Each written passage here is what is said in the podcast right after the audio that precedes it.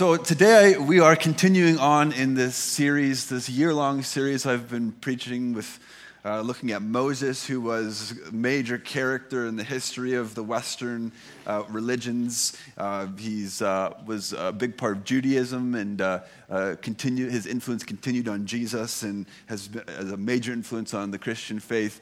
And he lived many thousands of years ago and had this epic journey across the deserts of, of Egypt and Sinai and then into the Holy Land. And we've been following him for many, many months now. I asking the question what kind of lessons can we learn from him as he led the people of God through the wilderness generation?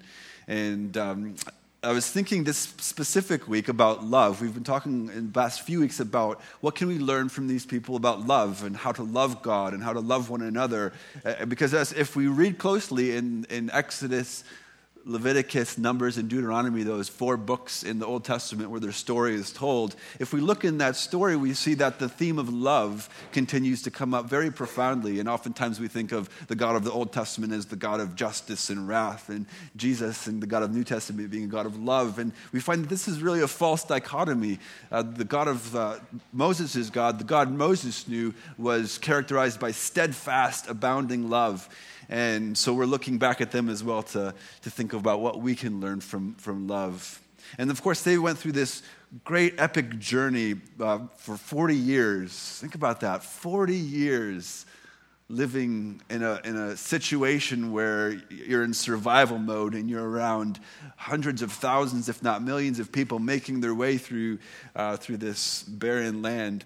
And the, the theme of journey is a, is a really important one as we think about love. Because uh, our lives are a journey. The, the, the metaphor of journey becomes characteristic of, of our journey to love. And I think to myself, I've, I've been on lots of different journeys. I like to travel. I'm a, I'm a traveler um, at, at, heart. I've done, I've done some, some fair share of it in my time. And my, the, the greatest journey that I ever took, literally, was after college couple buddies and I backpacked around the world, and we went to something like 21 countries in seven months. And it was this great epic journey that we had planned, and we were going to see all the places that we'd ever wanted to see.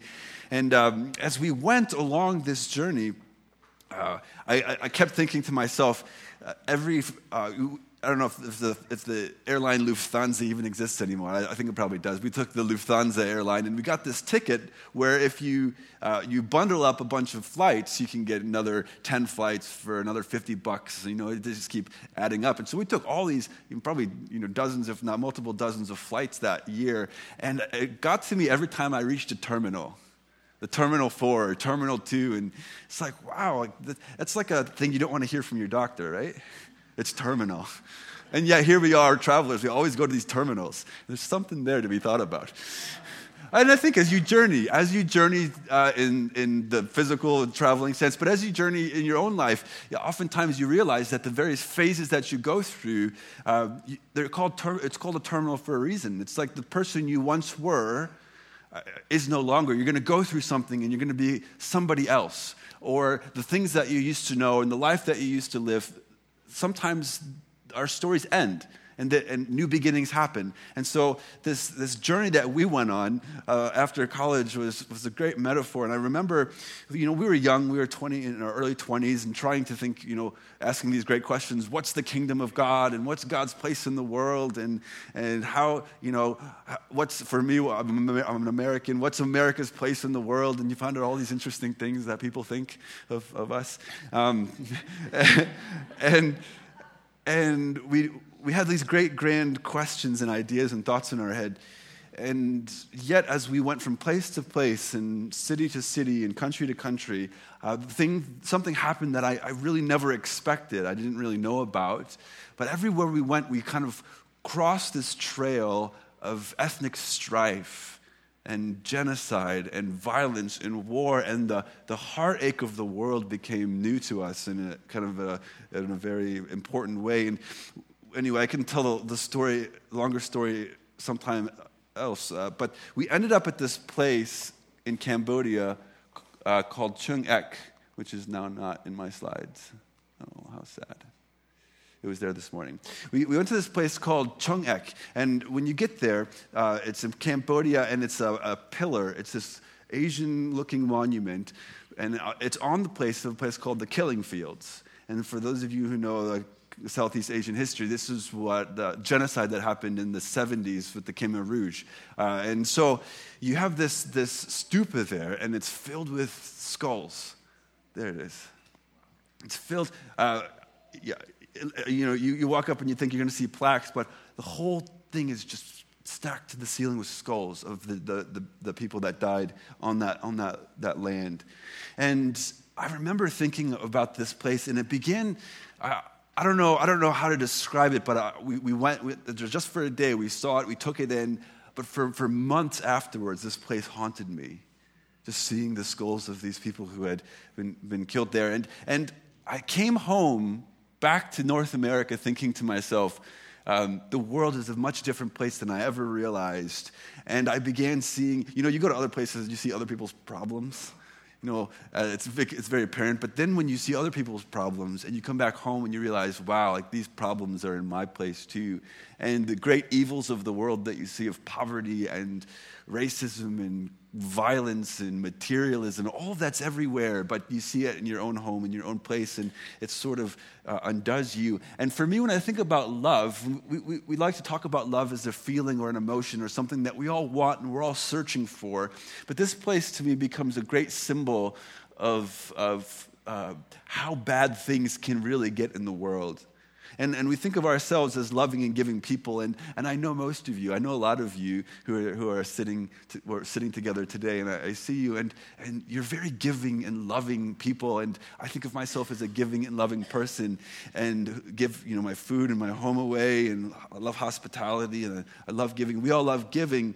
But then things happen in our life where we realize that there's, there's a glitch there's a glitch in all of us. There's a glitch in the system, so to speak, in, in this uh, idea of love. And we end up screaming at our children, or um, we end up being in situations where we've been deeply in love with somebody, or deeply in love with someone in our family. And the deep love that we once had, had has now turned into a complicated, as C.S. Lewis has called it, a complicated form of hate.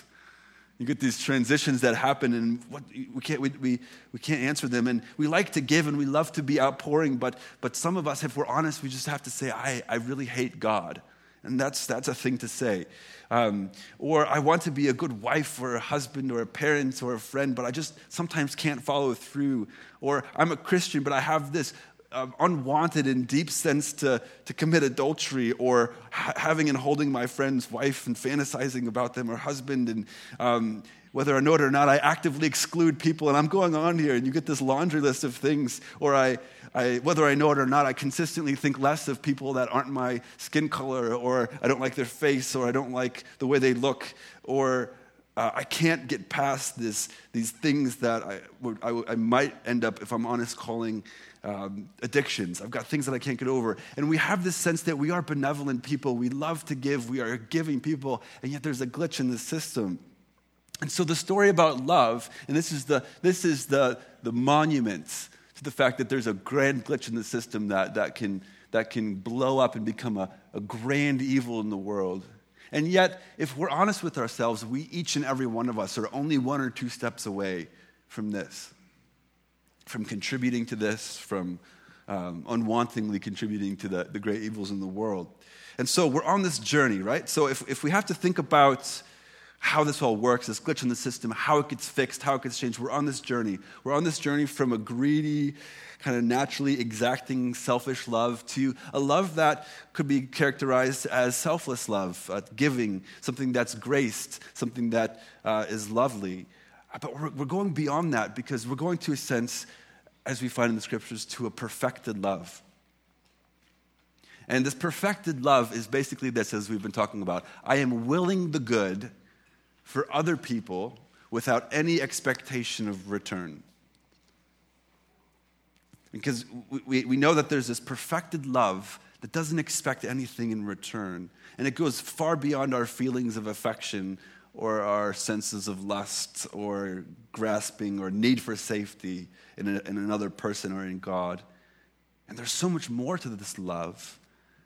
a journey to something more pure. And so we make this journey. And why do we do this? Why do we make this journey? Are we just being perfectionistic? Are we just being, I don't know, uh, snobs about the, the way that we treat others? Well, the natural loves, the things that are less than perfect loves, we all know, I bet we could all testify to the fact that sometimes these loves that are less than perfect can turn into demons and they can haunt us and they can become something that, that we never have meant them to be. And we're not being perfectionists, but we realize that when we go, go from kind of a selfish, interested, greedy uh, love through a, a, a general love into a perfected love, we realize that when we get there, when we get into that perfected love, that's the stuff that remakes the world.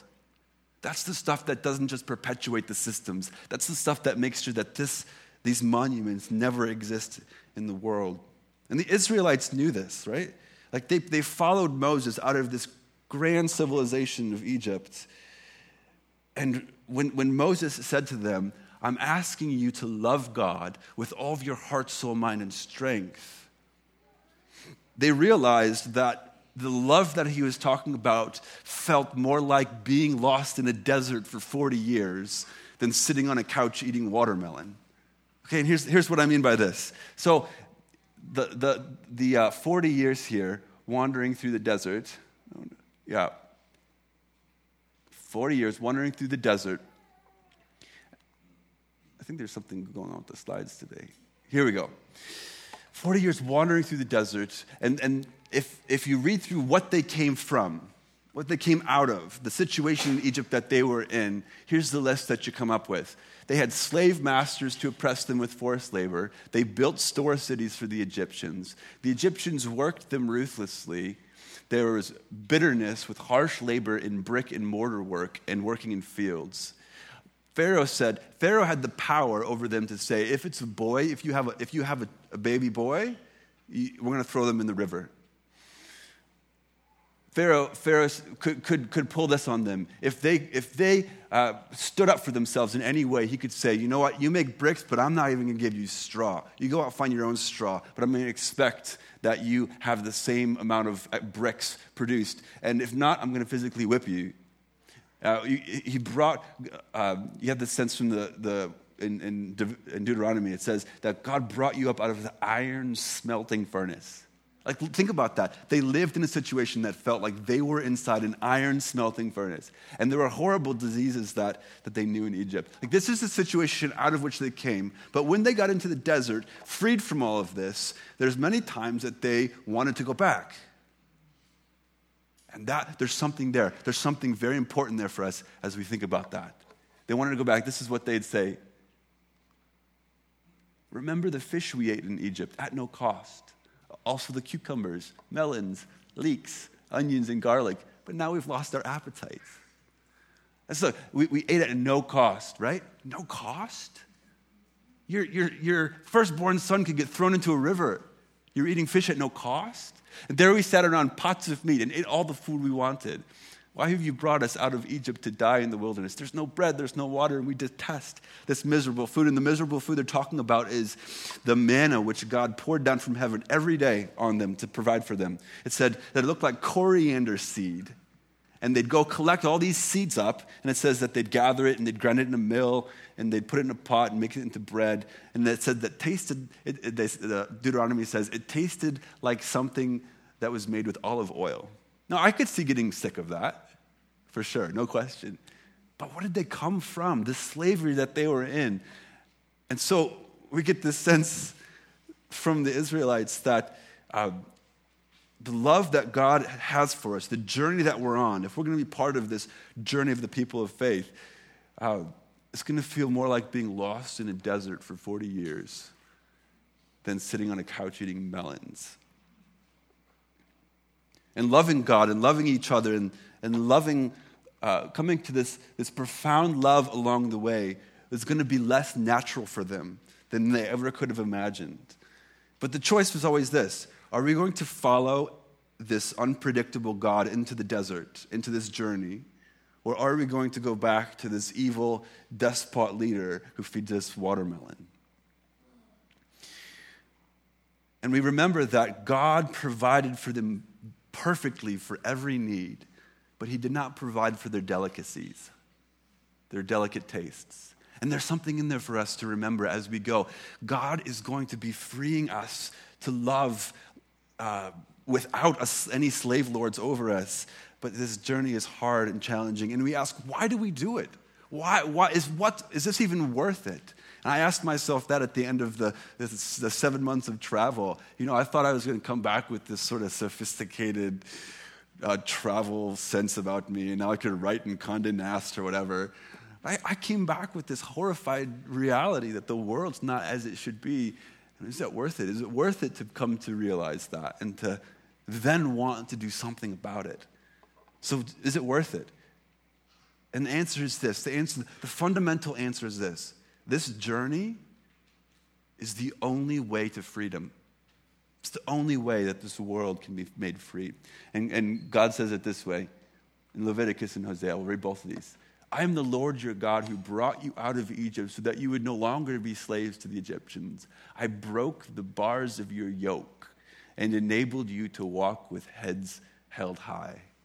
I love that. How many of us walk with our heads hung low under the oppression of some yoke or some narrative or some boss or some family member who doesn't want to see us with our heads held high.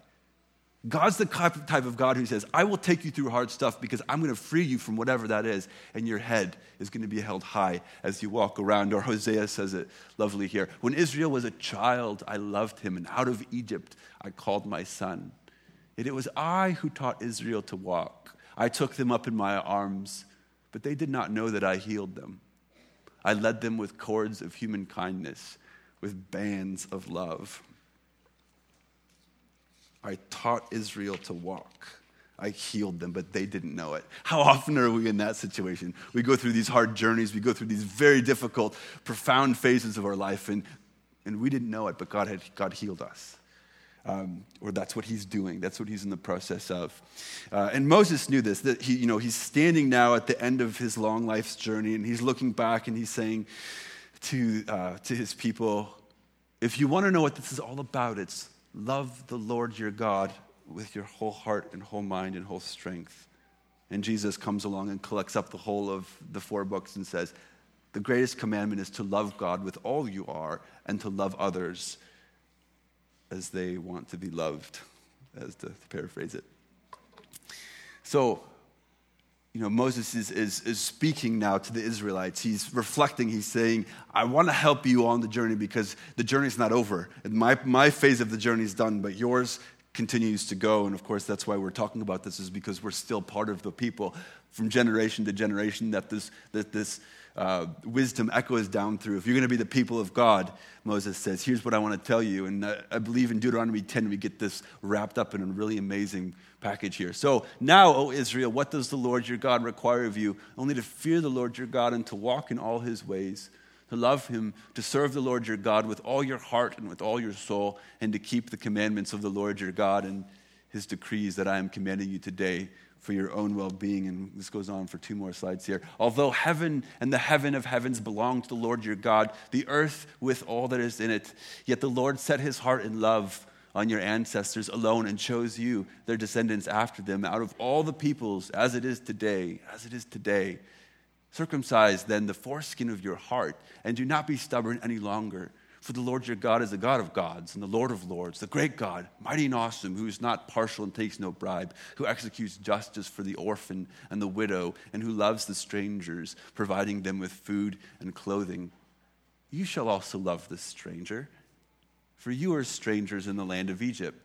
You shall fear the Lord your God, him alone you shall worship, to him you shall hold fast, and by his name you shall swear. He is your praise. He is your God who has done for you these great and awesome things that your own eyes have seen. Your ancestors went down to Egypt, 70 persons, and now the Lord your God has made you as numerous as the stars in heaven. There's two things here. Uh, I, I would encourage us, this is Deuteronomy 10, 12 through 22. I encourage us as a community to dwell within these, these verses. There's so much here, a rich world of thought. But two things I want to pull out of it today keep a hold of the character of God. Right? Here's what these verses say Heaven and the heaven of heavens belong to the Lord and all the earth. He's the one that owns this place. The Lord your God is God of gods and Lord of lords. Pharaohs and the pharaohs of the world are impostors. He's the one who's the Lord, the great and mighty, the awesome, who's not partial and does not take a bribe. And this, this gets into the whole nature of religion. We want to we wanna sort of make deals with God rather than love Him. If you do something for me, I'll do something for you. This is God's like, this, I'm not, I don't take bribes. I, I don't work like that. Um, which, is, which is kind of bad news for us sometimes because we'd like him to work like that.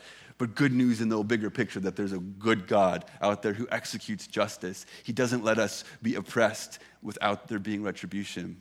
He is our praise. He is your God who has done great and awesome things. And Moses says, if, if you remember in there, to him you shall hold fast. If we want to move into this uh, less if we want to move from this less than perfect love into a perfect love, that's the first thing. hold fast to God. Hold fast to his character. If, if, the, if the imposters of the world want us to, to get at our love and want, want, want us to get, get lost in the selfish forms of love, the first thing they're going to do is they're going to pull us away from us, holding fast to God. We'll question his character, question his motives, question everything about him. And it's okay. God doesn't mind to be questioned. I mean, you read a lot of the Old Testament, even some of the New. God's like, question me. I mean, I'm gonna, I'm gonna answer eventually, and it's not always gonna be comfortable, but you can question me. Uh, but, but here's the thing: we can question God, we can question Him and rail against Him, and yet hold fast to Him. And that's, that's the first thing Moses says. If you, if you want to grow in this love, hold fast to God. But secondly, circumcise the foreskin of your heart and be stubborn no longer. And here we get into some ancient customs. You know, it's you kind of realize when you start talking about the foreskins of your heart, you've got to like be very careful about how you teach about this. Um, so circumcision, circumcision was the great symbol that God asked Abraham to do in, back in Genesis, one of Moses' ancestors. God said to Abraham, As for you, you shall keep my covenant that you, you and your offspring after you throughout their generations. This is my covenant which you shall keep between me and you and your offspring after you. Every male among you shall be circumcised. You shall circumcise the flesh of your foreskins, and it shall be a sign of the covenant between you and me. Throughout your generations, every male among you shall be circumcised when he's eight years old. And we realize that what is God asking? Oh. Uh, yeah, moving on. we could go in a lot of directions here. Okay, so we realize that what is this? What is this thing that God asks to do for babies? Um, male babies. He's asking them to make a painful cut in the most powerful male part of human procreation as a symbol of the painful journey that it takes to be part of God in the purification of desires. So, if, that's, if, if, if this is what God asked Abraham to do, Moses is now building upon this practice of, of, of covenanting and promising ourselves to God no matter what he does with us, be with him. We'll, we'll be with him. And, and Moses is saying, circumcise the foreskin of your heart. What is this? What is this? It's a painful cut in the core of our spiritual center where faith, hope, and love abides. Make a painful cut there a symbol of the painful journey that it's going to take to purify faith, hope, and love inside us. And of course, we remember that we're moving from what C.S. Lewis called a need love, a need love, greedy and exacting. We use others, we make mistake our affections for what love really is. Um, to this place where there's joy and energy that we get out of the good of someone else. We see someone else having a good. Uh, you know, I think that there's some of this uh, in our expression of love to Northwind. I mean, we're not getting anything back from that, and that's okay. This is a no, string deta- no strings attached gift to, to a community we're going, that's, that's awesome. And we're moving beyond any sort of reciprocity to, that's awesome. We love that. You know, you know how much I'd love to have a bunch of land in a camp? Like, there's part of me that's like, oh, that'd be awesome for grassroots to have that. But then I, I, look inside of me, and anything that is jealous or anything like that gets, gets batted down by, by God's perfect love and says, this isn't about you. This is about this amazing thing that God is going to be doing through these people. And so we move from this place of greedy love to, we're getting energy and joy out of seeing someone else become uh, have, having something good happen to them, and we're unwearied and loving. Uh, and we move on beyond this natural love to um, something that C.S. Lewis said is like this uh, gift love, a gift love that we give away. And when we get to the more perfect forms of it, here's what happens we go beyond just loving our friends. We have the, and this is world changing stuff, friends. We're going into world changing stuff here. We begin to love the unlovable. C.S. Lewis says, the lepers we love, the people who are not natural to love, criminals, enemies, and then the, the epitome of people for Lewis, morons. That's what he said. You love lepers and criminals, enemies, and then morons. Um, so we learn to love the unlovable. We learn to love things that we're not attracted to and people we're not attracted to. And we learn to, to be open and our, our hearts expand when we give. But, friends, this is a painful journey. To get there, it's painful, it's not easy. And, and it's not that we just are trying to be snobs or anything about that. We want to be part of the people that change the world. And so you see this circumcise your heart. It's the painful journey that frees us from slavery. And I love this. God is the one who executes justice for the orphan and the widow, who loves the stranger, providing them food and clothing. And what does he say? What does this selfless love look like? You shall also love the stranger for you are strangers in the land of Egypt. And people, people of God, let's become, let's move into this type of love. You, you, already have it. You had it before I got here. The strangers, who are the strangers around us? Who are the people who have come to Thunder Bay for the first time from, I don't know, Winnipeg or from the States or from Syria or wherever they come from? There are people who are strangers. And God says, what does this perfect love look like? It looks like being welcoming to these people. For you were strangers in the land of Egypt. And after all of this, after all of these, these challenges for us to come to a more perfect kind of love, we realize if you read carefully from the Old Testament to the New Testament, that the circumcision, the act of circumcision, the entrance into the people of God, which was this painful cut, becomes something else. We don't do circumcision anymore in the Christian faith, we do baptism. Circumcision turns into baptism. And what is baptism? Baptism is a time where you say, I'm committing my life to this perfect love who we call Jesus. And I'm committing my life to his way and the hard journey involved in becoming like him. And I'm going to plunge myself, this is the beauty of the symbolism. I'm plunging myself under the waters. And really, I'm not going to come back up. This is, this, is, this is the drowning cycle. The metaphor is the cycle of drowning. You go under the water, and yeah, we come back up symbolically. But Martin Luther, the great theologian, said that when, for, for baptism, what it is is you go under these waters, this initiatory waters, and what's happened? All the impurities get washed away. All the impurities start coming off. All the things which taint our love and make them less impure come off. And it's like this drowning this drowning cycle happens. These, these imperfect parts of us drown, and we learn to live and breathe by the Holy Spirit.